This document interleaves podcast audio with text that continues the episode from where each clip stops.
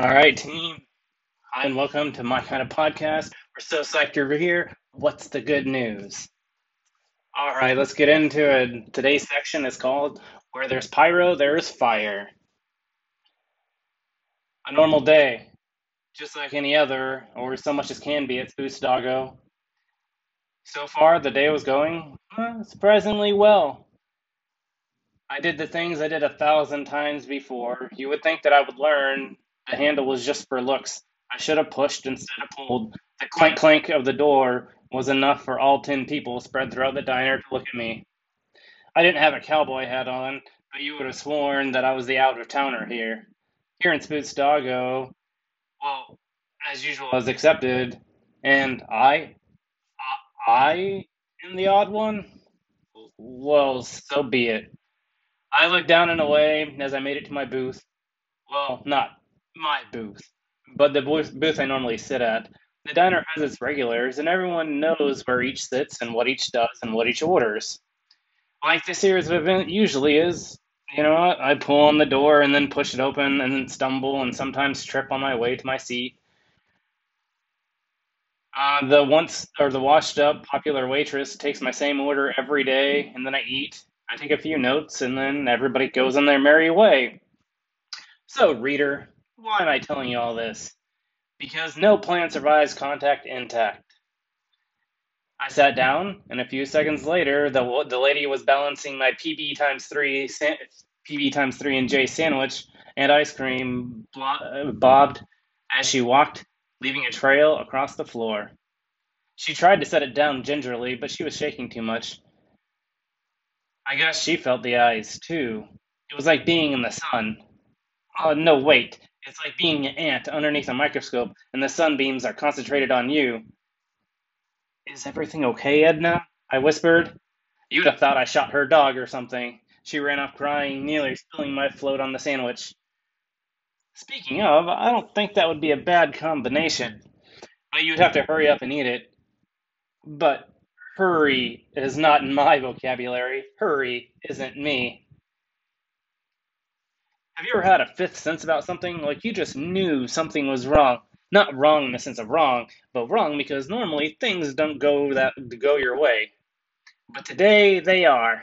Well, yeah, it's kind of like that. I didn't. I realized that I didn't order the sandwich, but it got brought and it brought and sat down. A professionally dressed woman in a black suit, even her shirt was black, but different colors. You know, I could tell that she meant business. She locked eyes with me, I can't tell you how rude and awkward it is to have someone looking at you as you as you try to cram as much peanut butter into your mouth and then try to chew it, and someone just looks at you. Either way, poof, echo, echo, echo, poof, echo, echo, echo.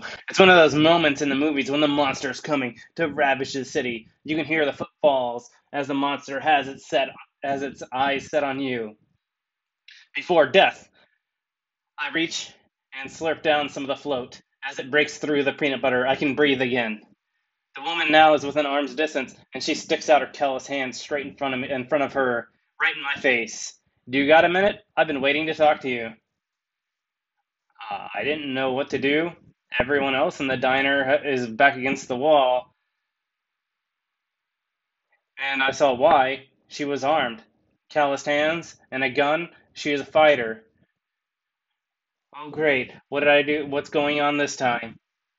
I sat my float down and I just thought of the audacity of her. So I just grabbed her hand and shook and shook her hand. The ice cream and root beer shook off my hand and onto hers and her outfit. I was thinking serves her right for being rude. The woman looked at me and her now ice cream covered hand and pulled out a rag out of her cargo pants pocket. Man, this woman really is ready for everything, I thought. She sat down in front of me. I didn't invite her, but who am I to argue? I guess when her uh, was when I guess her side piece doesn't like booths because she sat it down on the table also. This girl was almost like Dora the Explorer. For those who don't know, she had a tiny backpack, but it seems like she had anything she could want. And so far, this woman had a gun, a rag, a notepad, and a pen. And apparently was awful rude because she's like, "All right, let's get to it, shall we?" As if as if she knew that I knew what we were about to talk about. I was like, uh, Okay, I will ask for another plate and get you a custom sandwich too. You know, but this is a friendly town, and you can have some of my sandwich or my sandwich if you want it. Uh, Even without a gun, you could have it. She laughed, but it was not like a laugh laugh, but a you're gonna die kind of laugh.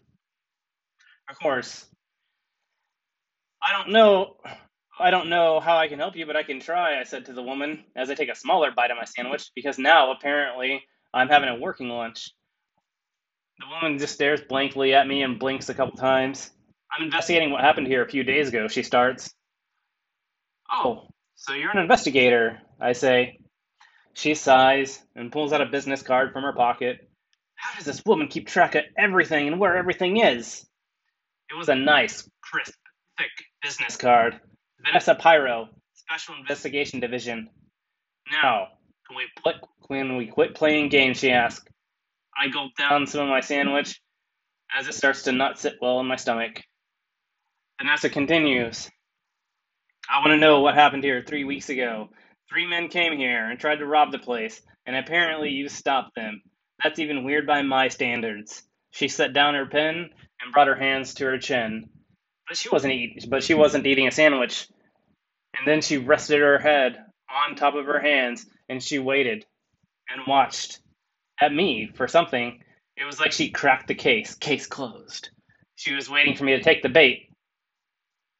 But all I did was take another bite of my sandwich. After a few seconds of slowly chewing and swallowing, the figurative magnifying glass seemed to only intensify. Her laser eyes were set on stun for me for some reason. Okay, let's try it like this. She reached into her Dora pockets and pulls out a newspaper. As if I can't read or that I didn't write the story. Local unsung hero saves diner and incapac 3X Gorza goons. And then uh, I realized apparently she's going to read me the whole article, so I read along with her. Authorities are looking for a woman approximately 25 years of age, black hair, in connection with the robbery. The anonymous woman left the scene before before authorities got here and is wanted for questioning. We read together. When the short article recommended us to flip to page 9 for the rest of the story, damn it, buried again. The woman looked up, to, up at me. You seem to know a lot about this situation. Of course, I say. I wrote the story. Vanessa was not impressed. I have a reason to believe you did a lot more than you say, and I think that you are the woman. And I'm rarely wrong, but if I'm right, you're coming with us. You could hear the whole diner take an anticipatory breath as they were eavesdropping too. So, it's a crime to write about an event that happened here? I mean, most days here in Spoosdoggo are slow or no news, but that robbery was big news, and I'm the only reporter here, so you expect me not to cover that story? With a click of her pen, she says, Child, I think you made the story, and you're facing years in the stockade. Well, for you, reader, the stockade is the worst kind of prison. They mess with your mind, and they probe your anus cavity while you sleep. Sounds like aliens, but it's true. I mean, I don't know if it's true, but I've never been probed, but I've interviewed for you people who have claimed that they have, and I believe them. And that's not that that doesn't even register on the weirdness scale here in Stockstago or Spoostoggo. The, the the the the stockade that's for violent offenders, the worst of. And the nearest place here is at mile marker 26, and no one, no one goes out there. No one's been out there and comes back. The woman taps her business cards and pushes it closer to my plate. You're gonna tell me what I want to know. I don't know why, but it's about this time that I had the thought. Good luck, bitch. My nerves were getting to me, though. I, I, I didn't know. I didn't. I didn't do anything. I said. Vanessa just sighs again, like a mother looking at a child. Walk me through what happened. Okay, so I did. I walked her through the events. Normal day, sandwich, weird people, stuck up, choked on a peanut butter, ran for the counter, shot me, shot me again, leaned against the door, shot me again, and then I woke up at home. You've seen polygraph tests before. It's like where if you're lying, the ink goes nuts across the paper.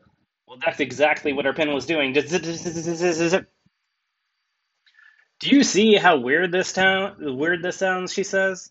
You got shot three times. And then with no medical assistance you just and she picks up her notepad, quote, shot me again, and then I woke up at home the next day. End quote.